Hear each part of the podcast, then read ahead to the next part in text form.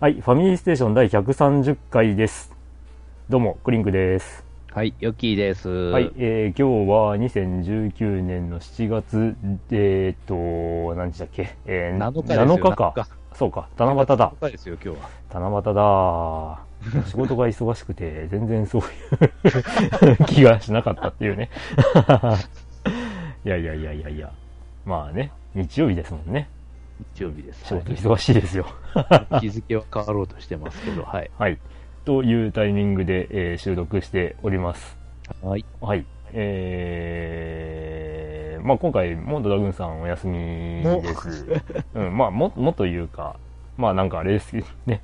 あの、もともとメインだった二人が、最近は、ね、交代で休んでるような、大体どっちかがいないですよ。どっちかいないね。うんだから、俺がいない回っていうのは、うん。しばらくないよねっていう、ねこの前も話したよな、いや、そうなんだよね。うん。いや、これはやってみたらどう？って思うんだけどね、一回。しょうがないしょうがないこれは。しょうがない。うん。なかなかねタイミングが合わなくてね。うん。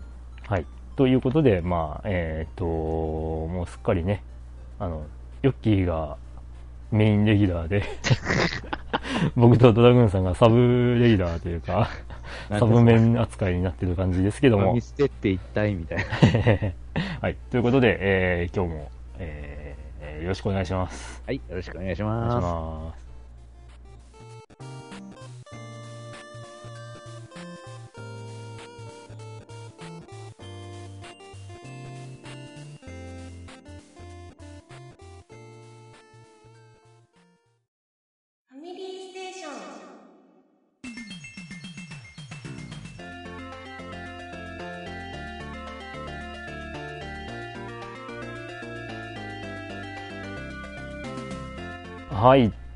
ことで、えー前回が6月の割と頭にえー 収録しておりまして、配信がはい22日とかだったわけなんですす。が、えーっと、そうですね。はい、そうです、そうです。はい、5月7日収録の22日配信だったと思います。うん、はい。まあ、これにはいろいろな事情もありまして、はいまあ、収録当時にまだね、138回があ配信されていなかった、あ、128回か。128回が配信されていなかったというタイミングで収録をしもう、収録しちゃったからね。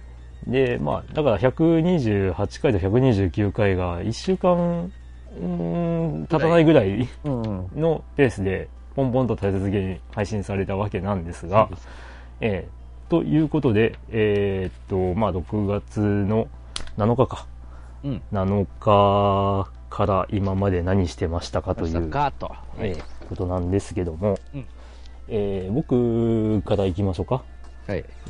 えー僕クリンクはですね、まあ、前回話した通り、えーセガラリー2と、はいはい。あと魔界村あをやってまして、で、えーどっちも未だに終わっておりません。向井村は2周しないといけませんからね。あえっ、とね、この間、あの、2周目の、えーえーと、5面をクリアしました。おうん。で、おもう6少し面ですよ。うん。だから実質6面が最終面ですよ。ですね。うん。6面クリアしたら7面はね、あの、ラスボスとの戦闘のみなのそうで、うん。まあ、そこまで行っちゃえば多分もうクリアはあね、できるっていうもんなんだけど、あ。はいはい。まあ、その1周目の、その、えー、6面でも大苦戦しておりましたから、うん、まあ、あの、2周目の6面も、そりゃ、苦戦するするわいっていう感じで、うん、まあ、まだまだ全然、クリアできそうな感じもないんですけど、はい。で、セガダリー2の方は、えー、10イヤーズの、えー8年目が突破できずに、今、足踏み状態。えー7年目に大苦戦して、はうん、という感じなんですけど、まあ、うんこれ何が原因かって、まあ、あの、実際自分分かってるんですよ。あの、セガラリー2をよくやっていた頃、まだ操作の感が、あの、抜けていなかった頃、うん。えー前回も言った通り、ニコニコ動画で、うん。そのセガラリー2を再開してみたっていうシリーズをアアップしていた、まあ約10年前ぐらいのうん。動画の頃はですね、あの、もう本当に、えーセガラリー2の隠しカーのほとんども含めて、うん。その挙動とかをかなりマスターをしておったんですよ。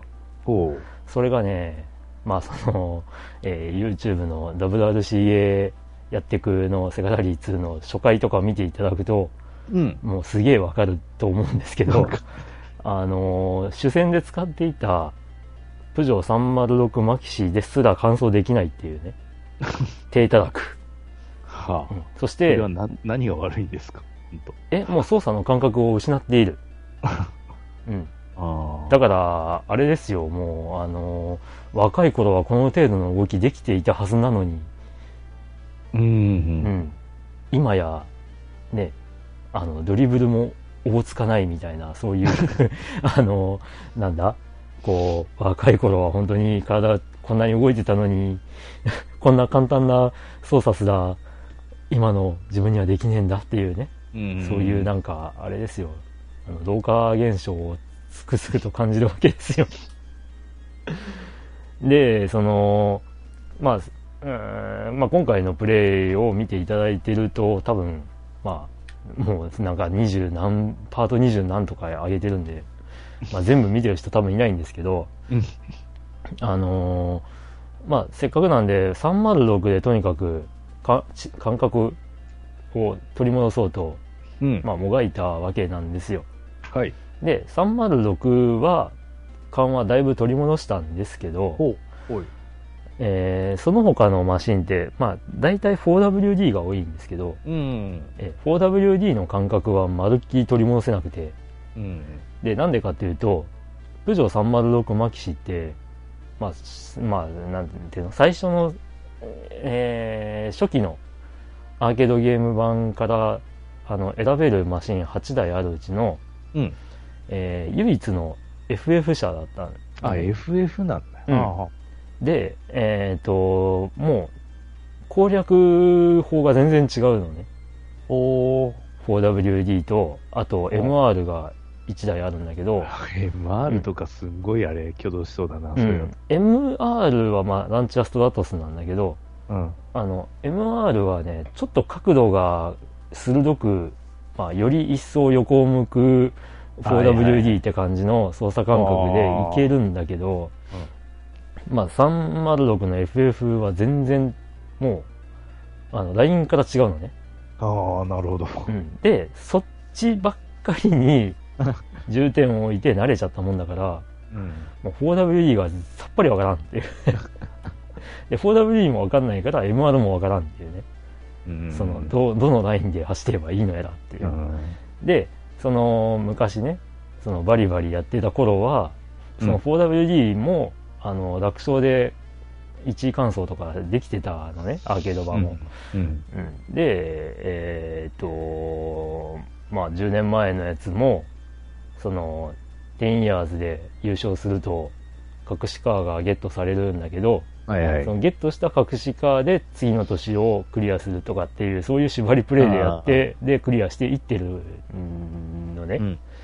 で、あの、まあ普通に306マキシでやっていた時に、この年は FF 車じゃダメだっていう年があるの。ほう。で、そういう時には、ああ、じゃあちょっと 4WD でクリアしようというね。そういうことができてたんだね、昔は。ところが今は、僕は306しかできないんで、だからもう大苦戦っていうね。うん。多分ね、確か自分の記憶が正しければ10年目のラストステージもね、306じゃ昔クリアした覚えがない。うん。っていうね。へえ、それはまた、えーやっぱ FF だとやっぱそれは大体、うんそなんちゅうか、取り回しは普通、なんちゅうか優しい方だよね。どっちか言うと。えっ、とね、そう思われがちなんだけども、うん。あのえっ、と、セガラリー2においては、えー、難しい。難しい。うん。えー、なんだろうね。えっ、とね、一般的には FF 車っていうのは、うん。まあ、前に荷重があって、うん。で、前輪がまあ、こう、回転して、うんで、前輪で、あの、挙動というか、駆動するわけね。うん右とか左とか。うん。で、えっ、と、まあ、低速だと、だと、まあ、素直に動く感じうん。なんだけど、えっ、と、レース界で、においては、えー荷重が重くなりすぎて、うん。横に向けようと思うと、うん。えっ、とね、遠心力で、なかなかマシンが向きを変えないという、うん。そういう、えっ、とね、アンダーっていう状態にうん。なるんですわ。曲がりきれずに曲がりきれずに外に膨らんでいくっていうね。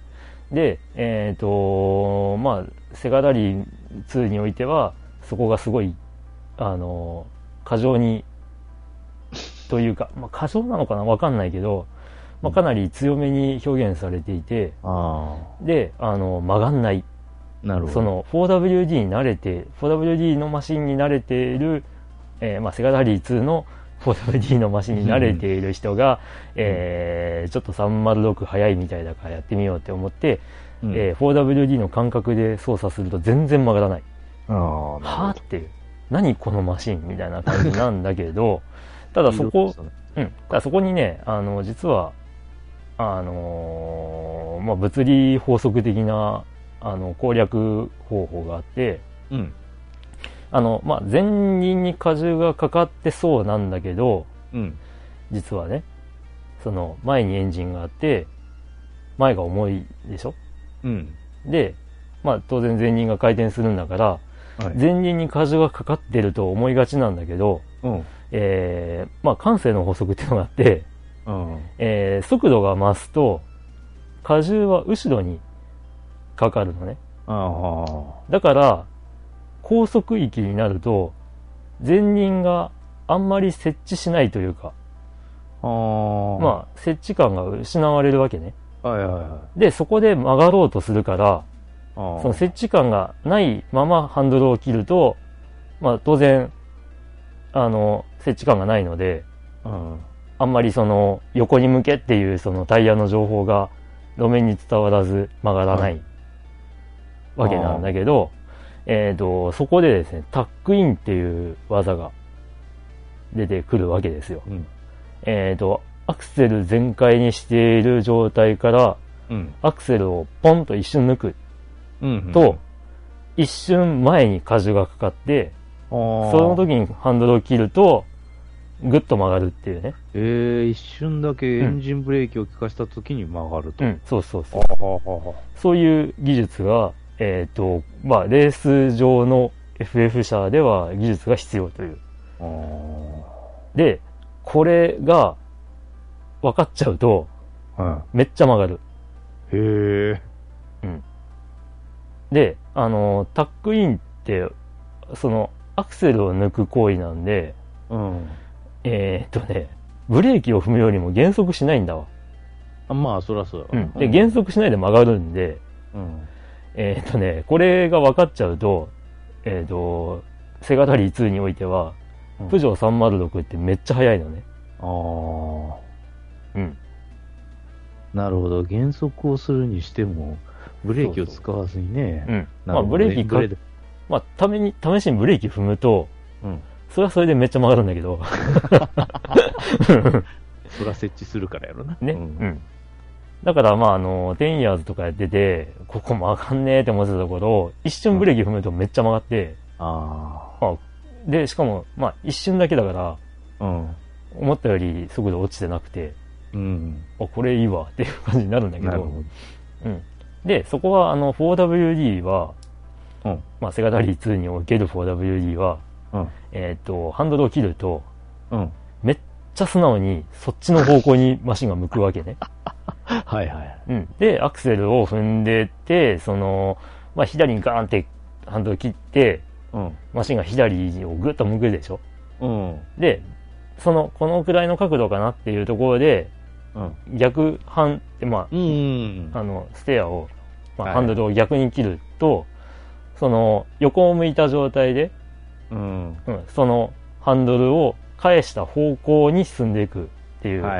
めっちゃ素直な動きをしてくれるんだけど、あれの、あれもそうだよ。あの、あの、インド人を右にの状況も確かそうだったよね、あれ。ああ、まあ、クオーブスカル、アクセル旋回、ハンドル右に行ってね。まあ、そうなんだけど、まあ、あれスカットレースだね。うん。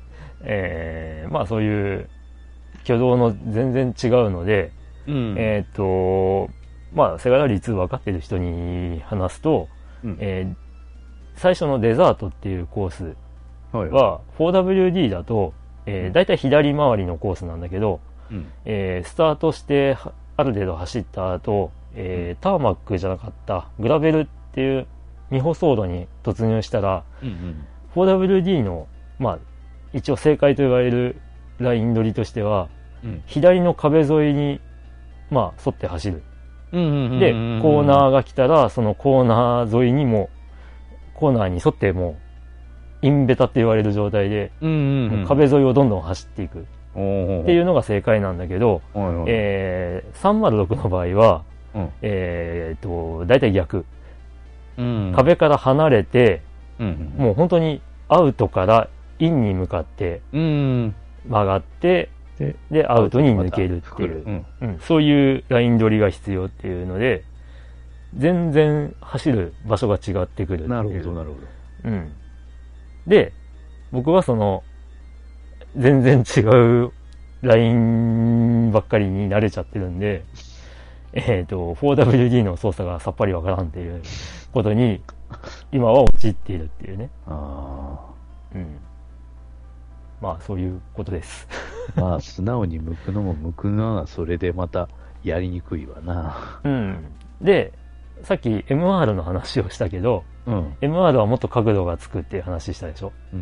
うん。だからね、あの、MR の場合だと、その、インベタの、こう、ラインを 4WD と同じように取るんだけど、うん。えー 4WD 以上に内側を向くんで、えっとね、コーナーの出口とかをうん。目視できなかったりするのね。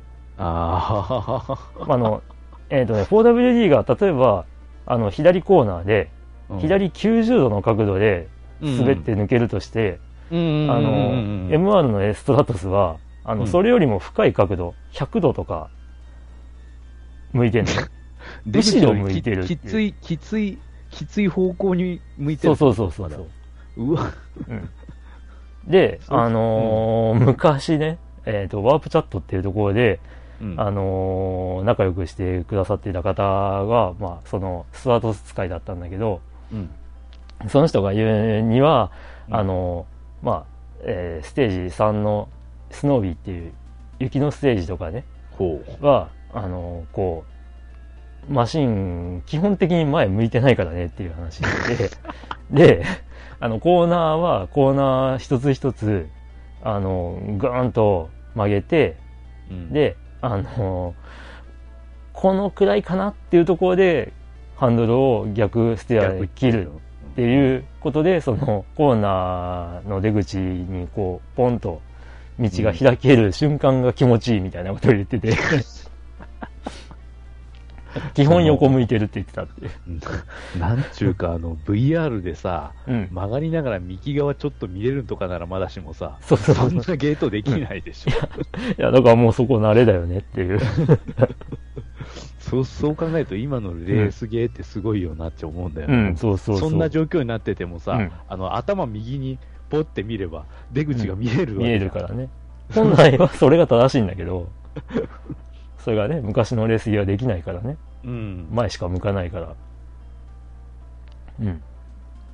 という、まあ、セガダリー2うん苦戦の理由はそこですよ。なるうん、まあね、いずれ克服したいなと思いつつも、あんまりちょっとセガダリー2に時間かけすぎてるんで、ちょっとこの辺で一旦、まあ、連続のその実況プレイはやめて、あの、次のマクレーラリーに行くべきかなと思い始めているんだけど、うん。まあ、とりあえずゲームのプレイはそんな感じなんだけども、えー、まあ、あとは FGO はいはい。が、まあ、ね、新しい、うん。えーシナリオが出たかと思えば、え今、新イベント真っ只えイベントが真っ只中、で。イベント真っ最中ですね、また。うん。あれって、いつだっけ？一昨日ぐらいから始まったんだっけ？えっ、と、木曜日からですね。木曜からか。3日前。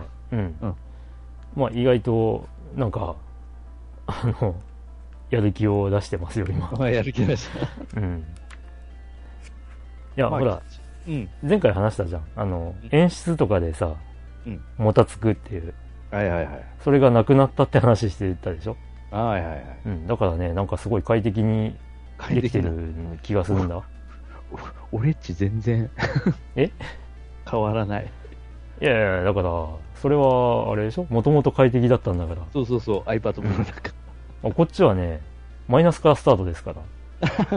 快適も快適ですよ。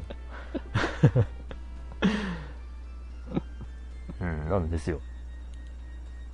まあちょっと、多分この FGO のイベントの話に関してはヨッキーの方でえ出すかなと思うので、えっと、ゲーム以外のところで言うと、うん。あの、まあゲームっちゃゲームか。えー、駿河屋さんっていう、まああの、中古、あーなんだ？ユー、ユー、ユー used shop というのか。なんというか。うん。うん。まあリサイクルショップだね。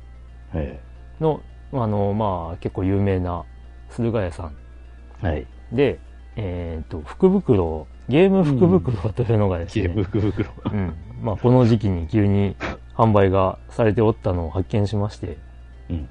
で、あの、プレステ1のゲーム30本入りと、プレステ2のソフト20本入りっていうのを、ー。ね買ってみまして、それいくら？えっ、とね、えー、どうだっけな。プレステ30本が2000いくらか。で、プレステ2 20本が1000いくらかだったんだけど、おだからまあ合わせて4000円ぐらいだったんだけど、えうん。で、まあこれに関しては開封動画を YouTube で、えう。うんん、あの、アップしてまして、でね、プレステ2がびっくりするぐらい、あの、持ってないソフトばっかりで、おおあの、唯一持ってたのは、ファイナルファンタジー12だったっていうね。マジか。うん、それ以外は被りなし。ひえうん。それはお得でした。これは奇跡だなって思ったんだけど、えーっとね、うん、まあ、テニスの王子様が3本手にプリ。うん。と、あと、鋼の錬金術師あが、えーっと、ああ、いや、うん、1本か。うんで、あれ、えーっとね、なんだっけ、あ、ナルトか。ナルトがと。お1本と、うん。えーっと、えー、えー、あの、ワンピースが2本とか、そんな、なんか漫画系が多かった。漫画系が多い。うん。で、それをことごとく僕は持ってないっていうね。へえ、ああ、そうね。漫画系のゲームってあんま変わってないよね。うん、まあそうね。嫌いじゃないんだけどね。うん。うん。まあ、そんな感じで、おおっ。て思ったけど、うんこれで味を占めてもう一回買ったりとかしたら多分被るんだろうなって思って。だろうね。うんだからもう、あの、まあね、珍しく買ってみた福袋系はもうこれでやめとこうかなと思ってた。在庫がその乏しいやつを軽々入れるともあんまり思えないから、似たようなラインナップになるよね、多う分。ん、と思うんだけどね。うん。で、まあ、プレステ1の方は、えーっと、持っていたのが10本ぐらいあったかな？30本のうちか。うん。そうそう。でね、まさかの、あの、同じ福袋の中でパラッパラッパーが2本入っていたというね。それはまあ、しょうがなかろう。30本もあれば、同じの2本入れちゃったとかもあるしね。うん。まあ、ただね、あの、あとね、ちょっとあの、光の5とかを期待してたんだけど、入ってなかった。あ うん、でもね、あの、本当に、僕自身が好んでというか進んで買わないようなソフトがなるほど、なるほど。こうそう結構あったかなと思って、はいはいはいはい。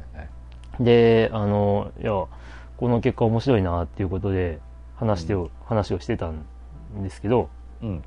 まあ、YouTube の方であの、まあ、ファミステサイレントリスナーですけど聞いてますっていう方がコメントをくださってましてうん。あの、まあ、僕もそう思ったんだけど、うん。まあ、福袋ってやっぱりそういうあの普段選ばないゲームと出会うきっかけみたいなもんですよねっていうふうにコメントいただいてて、いや本当そうだよなって思いますわ、うん。うんだからね今回の福袋は本当に面白いというかうん。個人的には当たりだったなって。思って、うん、であの女神文読ペルソナが入ってたんだけどうん。あ持ってるわーっていう感じだったんだけど まあそれをねあの職場の同僚さんがあやりたいって言うんでああじゃあじゃああげますよって言ってあ、プレステクラシックに入ってます、みたいな。まあプレステクラシックにも入ってるんだけど、うん、うちはあのディスク版もちゃんとあるからねはいはい。うん。なんで、まあ、あの、ダブりがあっても、うん。まあ、しもったいないだけなんで、うん。プレゼントをしたというね。しかし本当、あの頃の、そっか、まあ、女神転生とかでも、確かにあの、なんちゅうか、そらエンディングはね、その属性で、えー違うっていうのはあったけど、なんか物語がなんか、全く違う方向にガラッとみたいな、うん。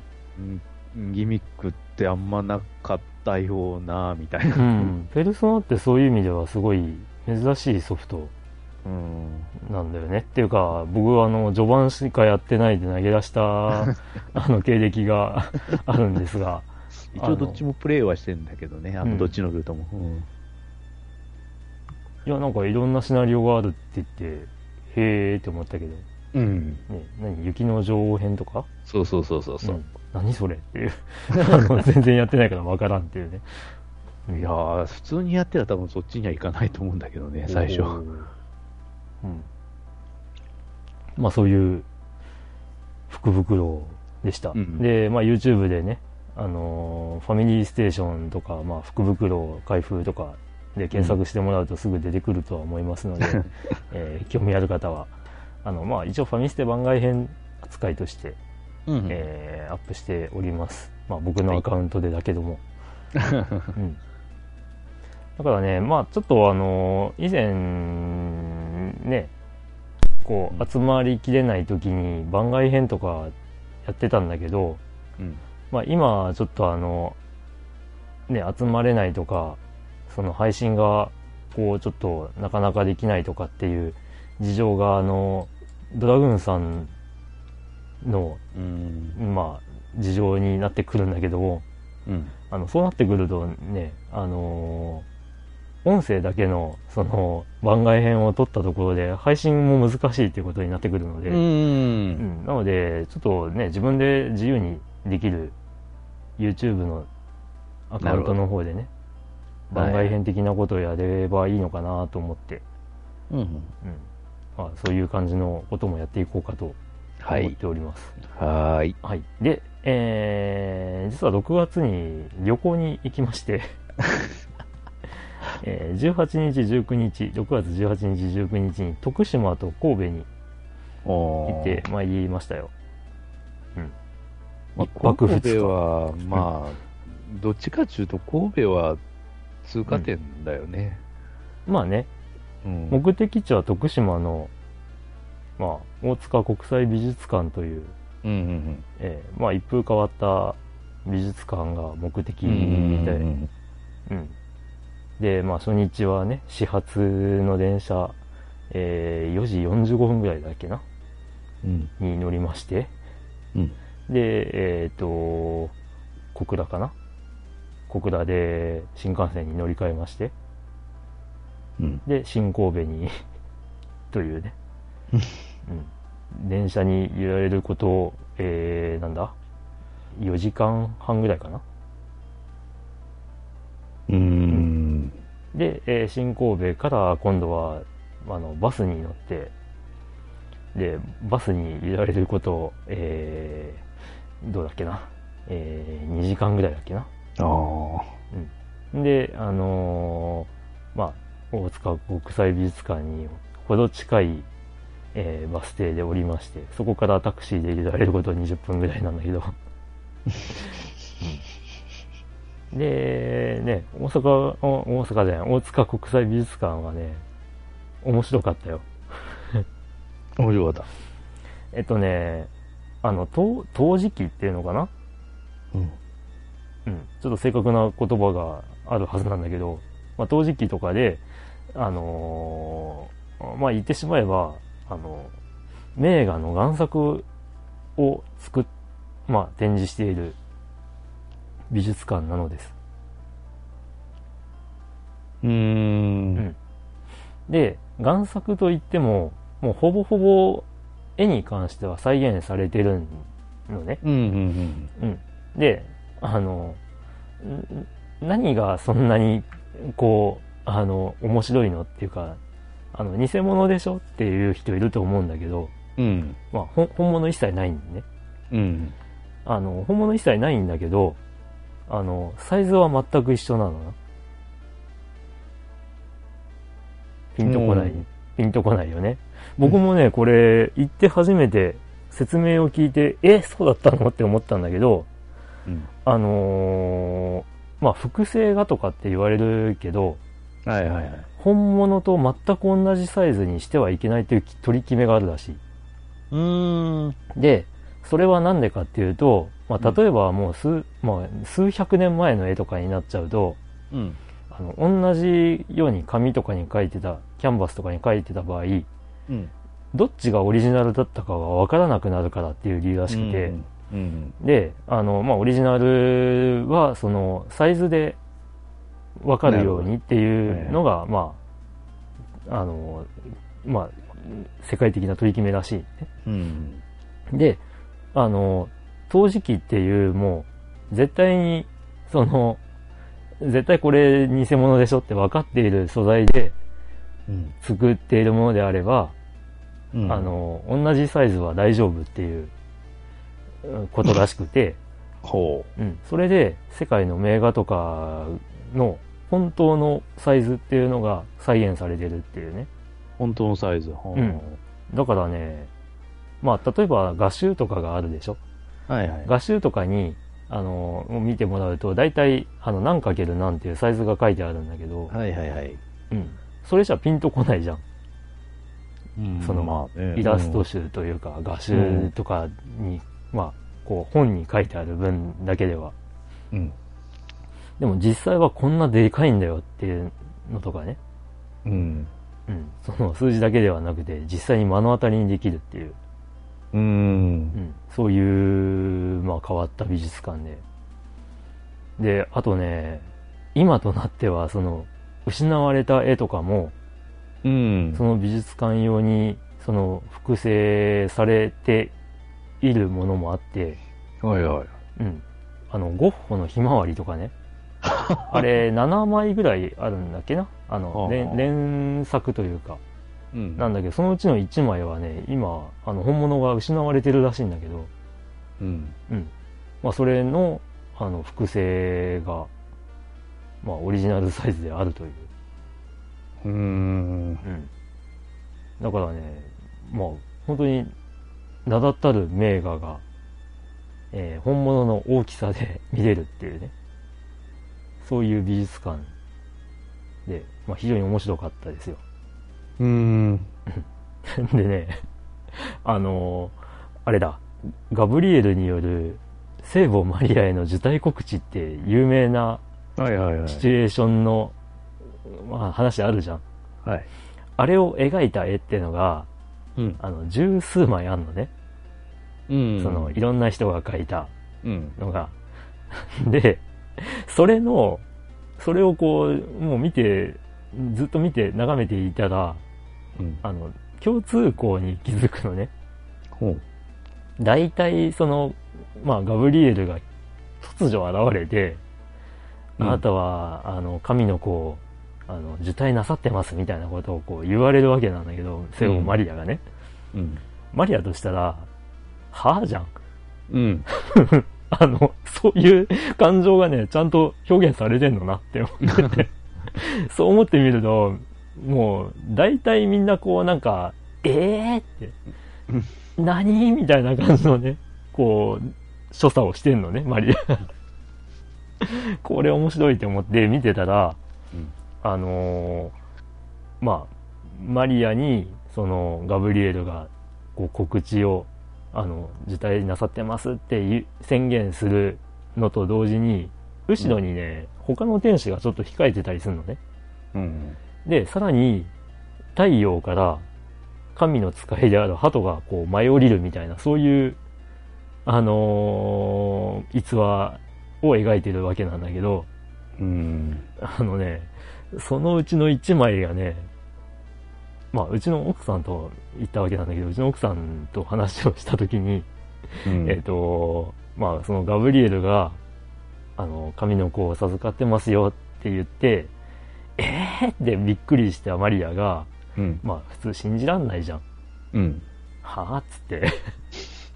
何、何言ってんのこの人みたいな感じで 思ってるところを、あの、他の天使が後ろで、いやいや、本当なんですよ、みたいな感じで助けるのを出しているように見えるし、そこに、あの、神の使いである鳩が、こう、本当なんだよって言って飛んできてるように見えるのね。で、そういう風に見ていくと、こう、全部そういう描かれ方してるから、ちょっと笑えてきて、うんで、その、とどめとして、あの、まあ、一枚が、その鳩が普通こう、なんて、羽ばたいてるっていう、その、その優雅に羽ばたいてるような描き方するじゃん。うん。まあ、羽をこう結構、バサッと広げて、飛んでるっていうイメージの絵を多分、皆さん想像してると思うんですけど、うん。そのうちの一枚が、なんていうの、あの、急降下してるような絵、が描かれ方してて、はな、なんでこの鳩めちゃめちゃ焦ってんの？みたいな。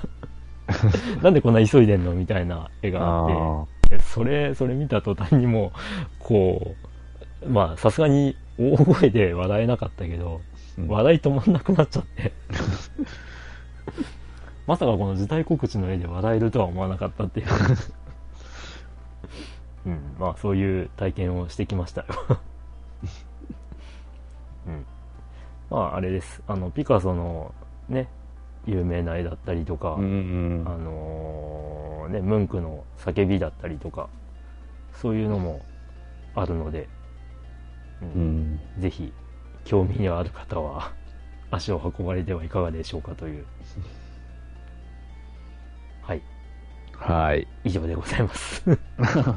あ、ちなみにね、神戸は散策しまして、うんえツイッターとかでも、あの、おすすめスポットあったら教えてくださいっていう感じで、あの、まあ、話をしたんですけど、うん。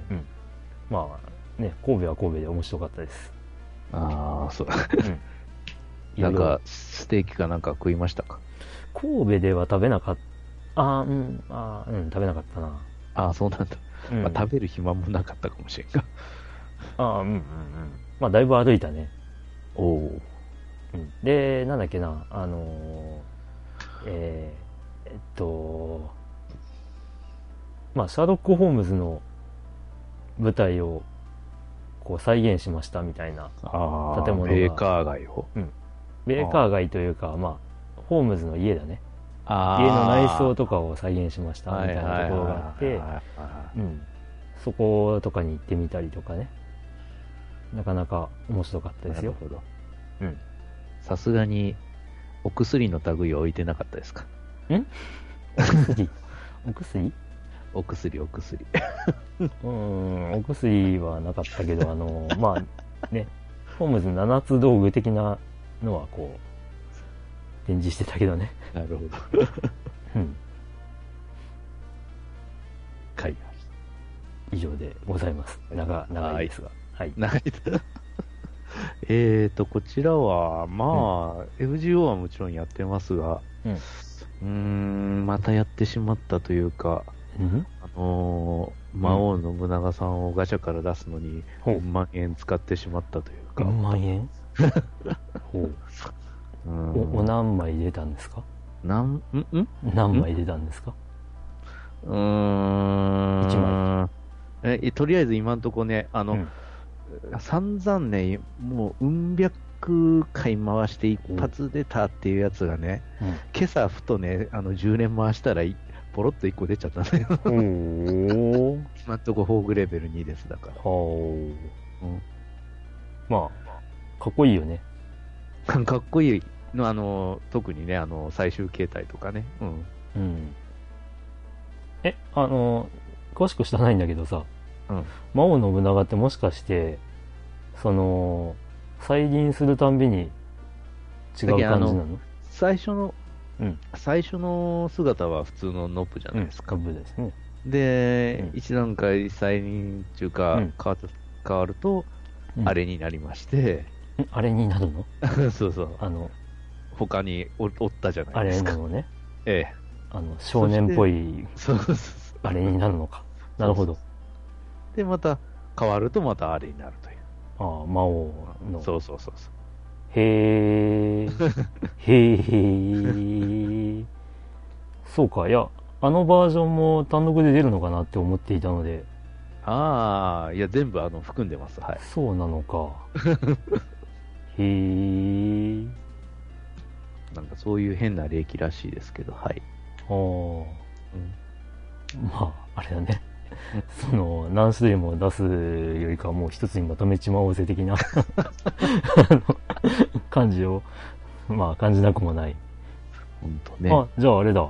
バトルキャラとかもそうね。ガラッと変わっちゃうんだ。ガラッと変わりますよね。へえ。まあだからお好みの選んでねっていう。そうそうそう、お好みの選んでできるわけですよ。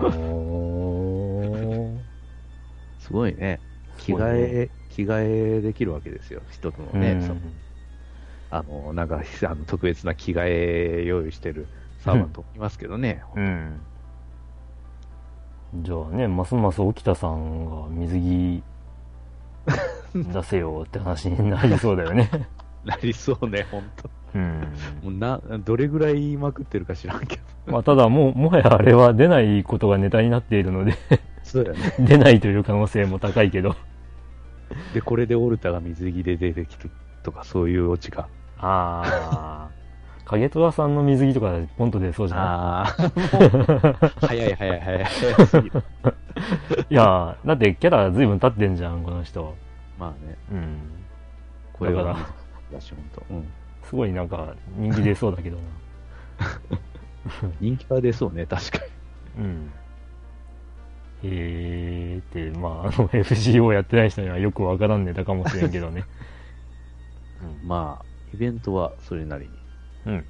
楽しめますね。まあ、確かに FGO のシステムで、まさか信長の野望みたいなことするとはね、とは思ったけど。ああ、ね。まあ、こんな風になるのかなみたいな。確かにサバフェスをまた、もうちょっとなんか進化させたようなイベントですね、去年の。あそうかそうかそうか。うん。あ、でもサバフェスも元を辿れば、あの、無人島暮らしじゃないけど、うん。あれに近いものを感じてはいたけど、そうね。だからなんかモチーフはあるんだよね。そうだね。そうそう。ああ。あ、でも今回あれだよね、QP 救済って感じもしなくもない。確かに、少しは稼げるね。稼げるねプリペン回してたら。うん。うんうんそれはそうだ。あんで、多分、あの、残った武士とかも、うん大体は QP にできるからね。うん。うんあと、うんうん さすがに QP 足りんくなるとは、みたいなことを あの言っていた、ね、人たちも納得かなっていう。うんまあでも、確かに稼ぎやすくはなったんだよね、昔から本当うん。考えれば QP。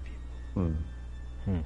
まあ、宝物庫を一番効率から落とすわけにはいかないんだろうけど、ああ。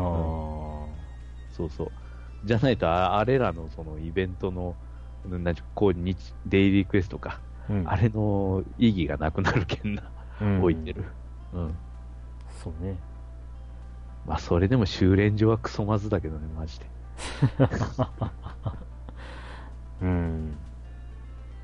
えー、それでですね、まあ、FGO 以外は、あ、うんあのースイッチとかでですね、あのーうんちちょっとやっぱり思い立って、またあの、ゼルダの伝説、ブレスオブザワイルドをちょこちょこと。ほうん。で、今度は、あの、俺ってあの、ほとんどあの、コログの実を全然取ってなかったわけですよ。う。んほとんど。うん。だけど、ポーチもそげえ拡張してなかったんだけど、うん今度はその攻略情報をもとに根こそぎ探してみようかなと。ほうほうほうほう。うん。900個あるらしいけど。うん。あ 初めのなんかエリアかな、あの大地か、始まりの大地か、うんあと、あそこからその次のそのインパのいる村へ向かうまでの、うんあそこら辺のエリアで、まあすでに合計50個ぐらい、もうあるんですわね。ほうん。う。わかんないけど。そうそう、わかる。いや、本当にさ、あこんなとこにあったの全然さ、そんな、そんなところ行かねえよみたいな。いやいやいや、すいません。行ってね。そ、そ、そもそも、そもそもがわからないんで、僕は。そんな、その、結局オープンワールドみたいなもんだから、あれ。うん。うん。だから、こんなところ歩かねえよみたいな、あそういうところにやっぱあるわけですよ。あ。あ、その辺はね、もしかしたら、あれだね。うん。あの、えーマリオオデッセイとかをやって。ると、意外と、こう、こうあるんじゃねえのみたいになるほど。思うかもしんない。いや、しかし本当うん。なんちゅうか、マジでその、世界の隅っこみたいなところ、まあ、うんまだ隅っこまでたどり着いてないんだけど、うん。その、結局、なんか湖に、その橋、川がバーって滝落ちるところのうん、キワキワにその、あったりとか、ああ。もものすごいところにいっぱい、よくこんなとこまでこんなもん作って、ギミック作ってるよな、みたいな。うん。いや、だからね、あの、マリオオデッセイで、あれ、ここ行けそうじゃんって言って、頑張って行くじゃん。うん。で、さすがにここに来るとか、だあの、想定してないでしょって思ってたところにアイテムがあったりするの。あーって。なんか、あれだよ。あの、仏様の手の上？みたいな、うん、感じをね、受けてしまう釈迦の手のひら釈迦の手のひらか。うん。っていうのが、オデッセイでは、あの、感じられるので。こんなとこまで行けるんか、みたいな。だから、まあそういうのを経験していると、ゼルダも意外と、あそこなんか行ったらありそうみたいな感じになっちゃうかもしれない。ああ、やけん、もう、その、やっぱ、手抜きないですわね、あのゲーム、マジで。ふんと。うん。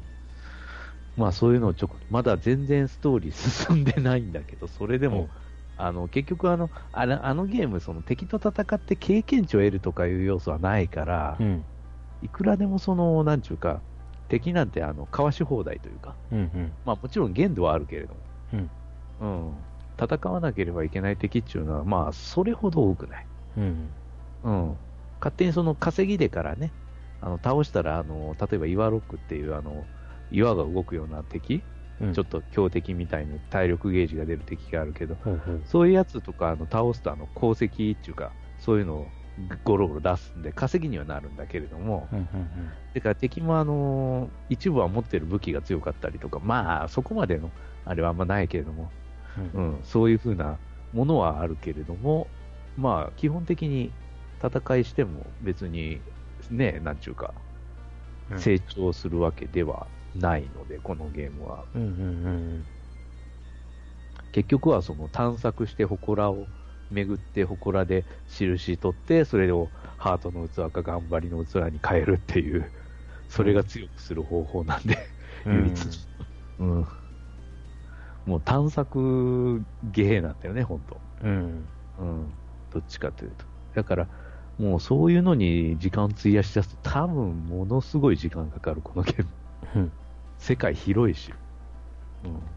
だからあのーまあ、昔の、その、初代ゼルダの伝説うん。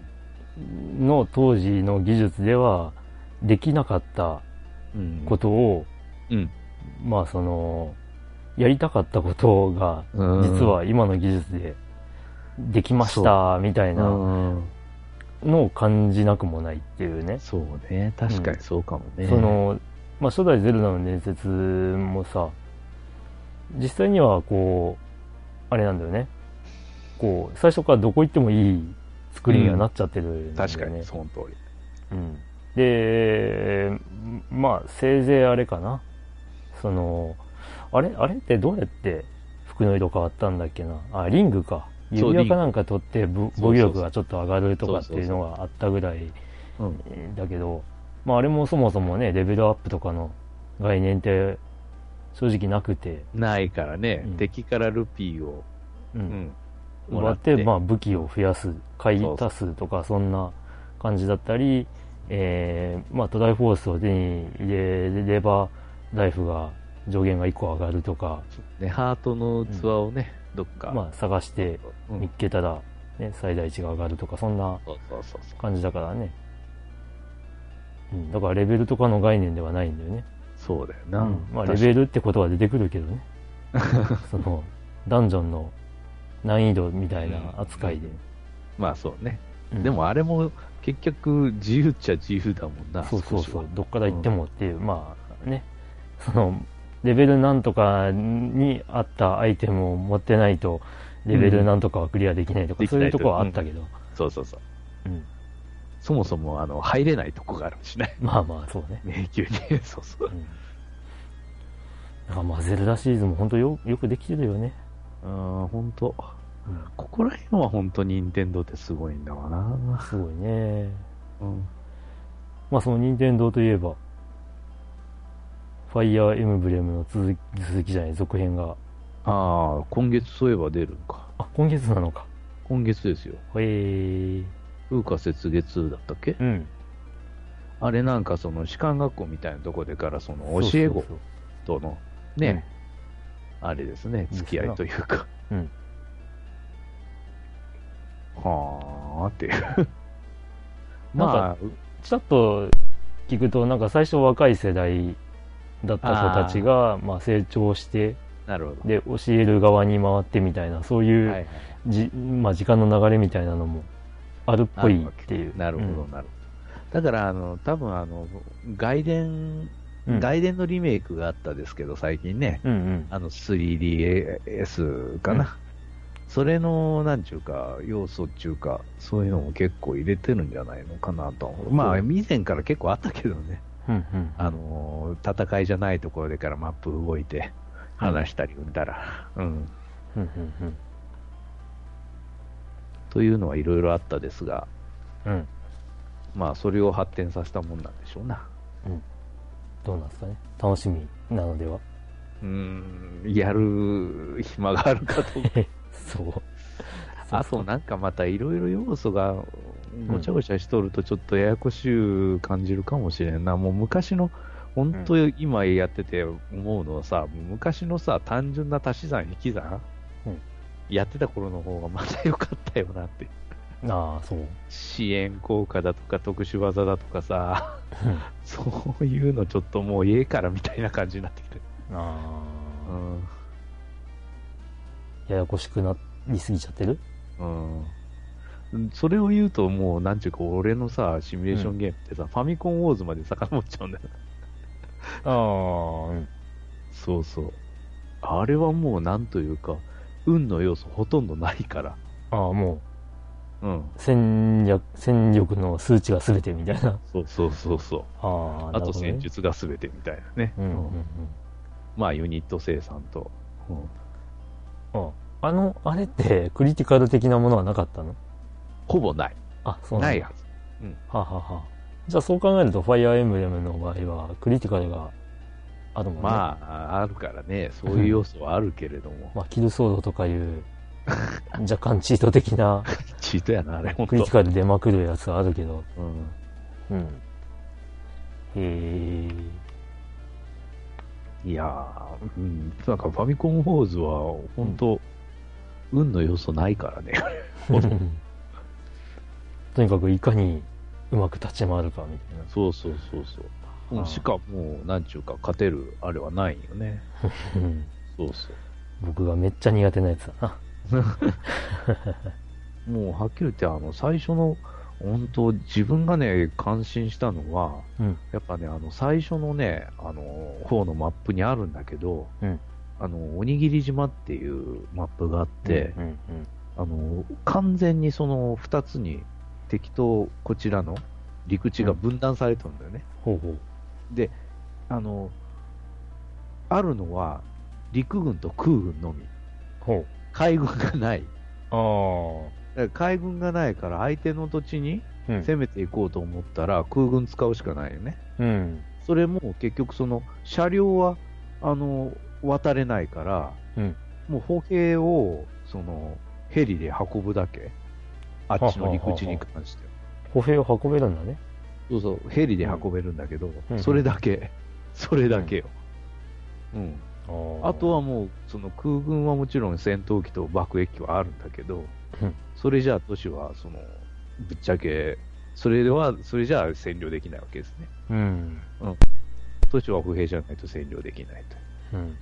もうこれね、あの、下手やってるとね、もうずーっと延々とね、膠着状態になっちゃ ああ、なるほどな。だからう。あの、さっさとね、もう本当に、規制を制する感じでさっさとね、もう送り込まないとね、うん。もういいつまで経ってももうね、相手にも、相手も収入あり、こっちも収入ありで、中途半端にユニット作れてからどんどん、うーん、みたいな。ははは相手もこちらもそうそうそうなんちゅうか、守るのは簡単だけども、うん攻めるのが難しくなってる。うん。うんそういう風なマップ。あこれ、バランス的にすげえなとか。うん。そうそう、大体ね、海のあるマップって海もあるんだけど、うんうん、このマップだけはないんで、うん。本当、空軍のその使い方っていうか、そういうのをなんちゅうかやっぱ、あの学習するマップの一つ。うん。うん。まあ陸軍だけのマップっていうのも、まあいくつかあるにはあるけどね。うん。それはまた、まあ、まあ陸軍だけだと確かに大味になるんだけど、うん。大体もう、まあしかし本当ファミコンウォーズって本当歩兵、歩兵万能だからな、マジで。ああ。